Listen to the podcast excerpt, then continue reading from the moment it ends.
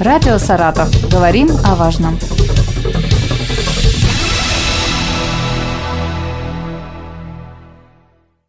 Здравствуйте, у микрофона Вероника Лебедева.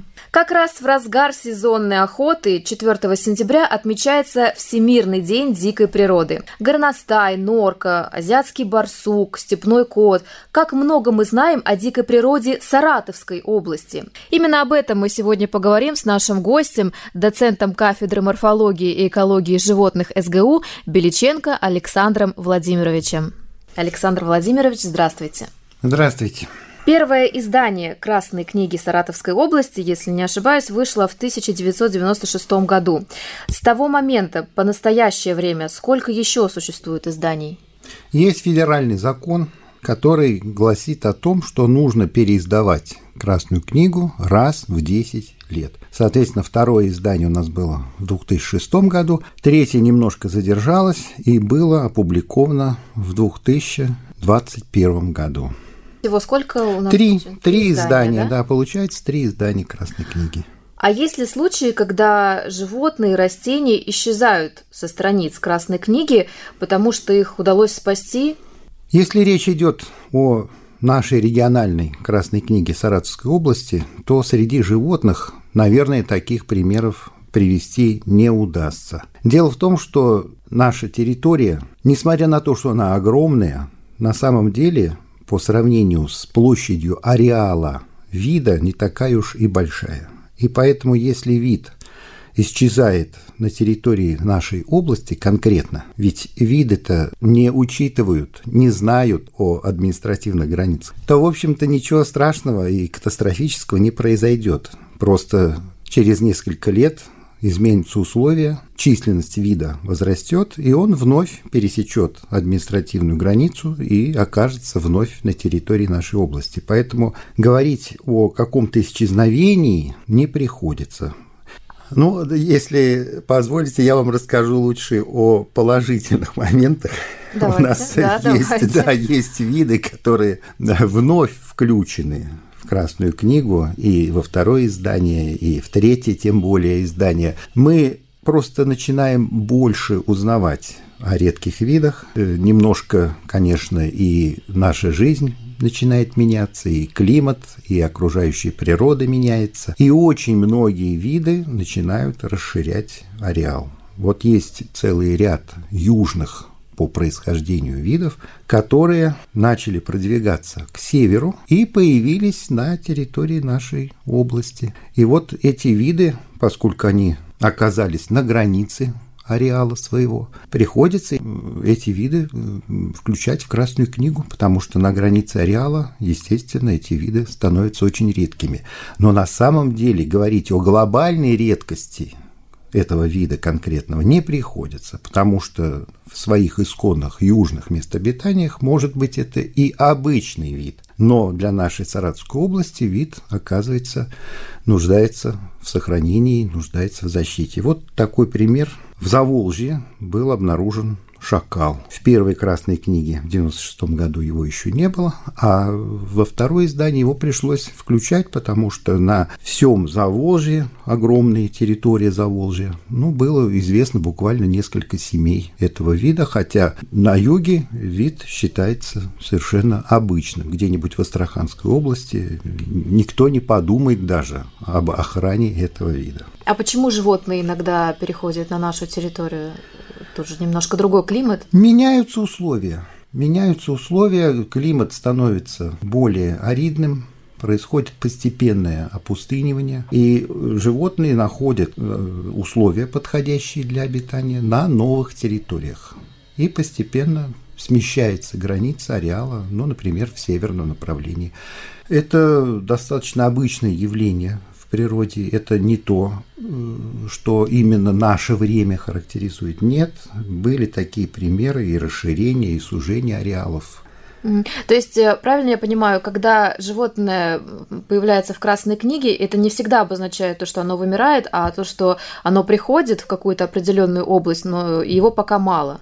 Совершенно верно. Дело вот в чем. Э, когда мы говорим об охране какого-то вида, нам обязательно нужно помнить о его ареале, о площади этого ареала. Ведь есть Красная книга России, Россия – огромная территория. И есть Красная книга региональная, в частности, Красная книга Саратовской области.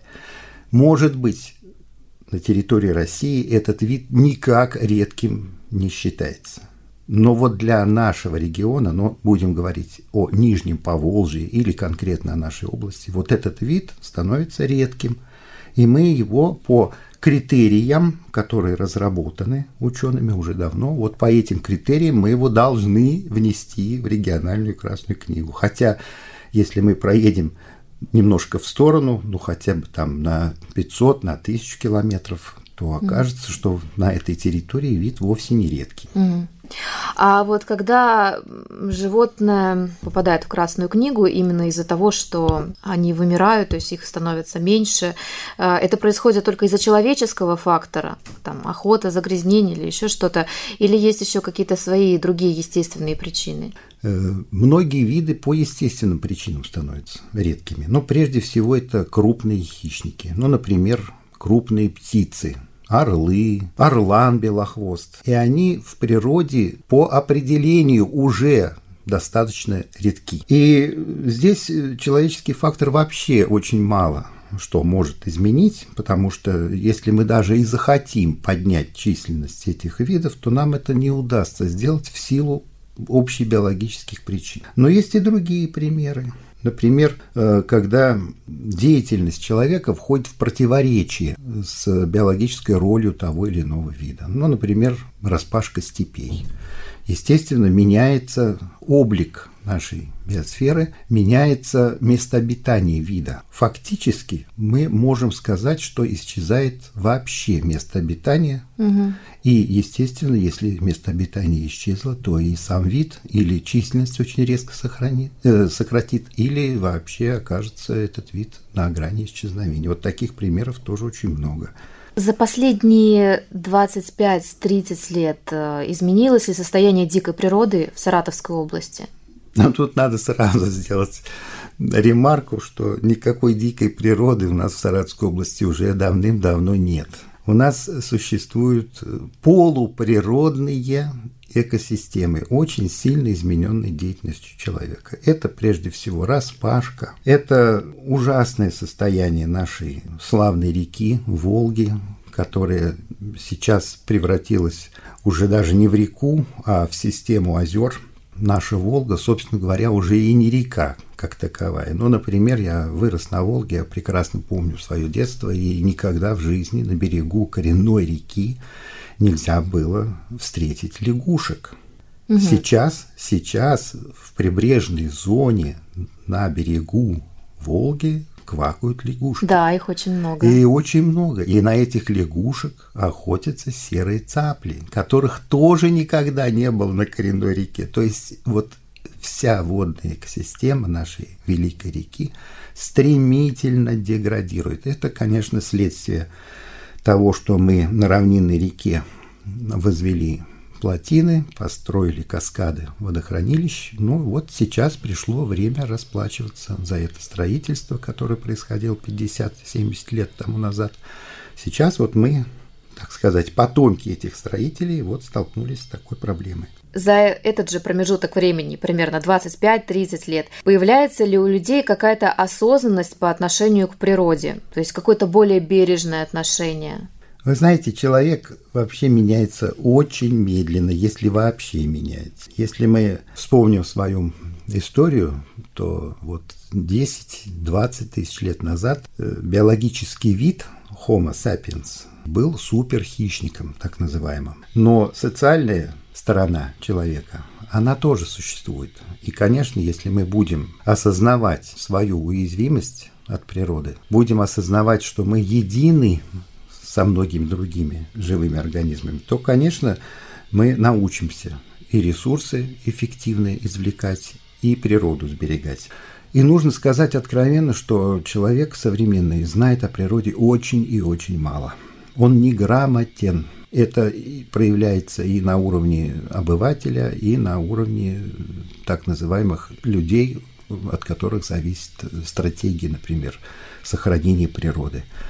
А, вы знаете, говорят, когда человек встречает какое-то животное, его дикое животное, его ни в коем случае нельзя кормить. Так ли это?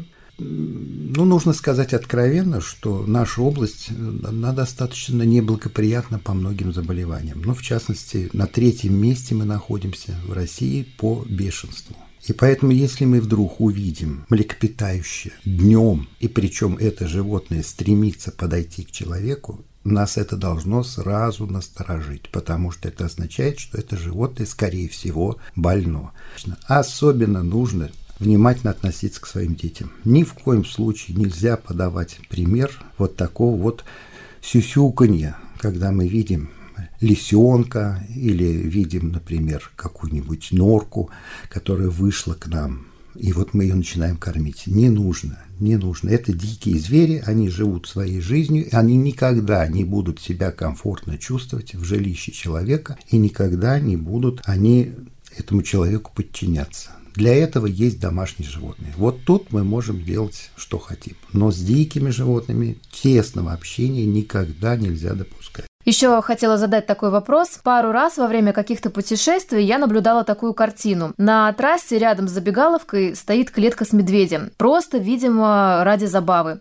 Люди стоят, фотографируют его и уезжают. Медведь в ужасном состоянии. Клетка, где он заперт, в ужасном состоянии. По-моему, это просто издевательство над животным. Насколько это законно? Можно ли что-то сделать в таком случае? Позвонить куда-то, обратиться? Ну, должен сказать сразу, что это абсолютно незаконно, это очень опасно. И если вы столкнетесь с такой ситуацией, пожалуйста, не стремитесь сразу эту ситуацию разрешить. Не вмешивайтесь в эту ситуацию сами. Нужно доверить это дело специалистам существуют организации, которые этим как раз призваны заниматься. Ну, например, нужно сразу позвонить в Росприроднадзор. Или, например, есть охотнадзор. Внутри комитета охотничьего хозяйства есть надзорный орган, который регулирует э, промысел охотничьих, так сказать, видов. Дело в том, что если мы сами начнем действовать, то мы очень быстро можем сами невольно пересекать границы закона. Потому что если мы, например, придем на сенной базар и будем там покупать щегла, мы будем нарушать закон. Если мы захотим изъять животное у своего соседа насильственным путем, то мы тоже будем нарушать закон. Спасибо большое. Напомню, с нами был Беличенко Александр Владимирович, доцент кафедры морфологии экологии животных СГУ. Мы поговорили о Красной книге Саратовской области, дикой природе и немного о медведях.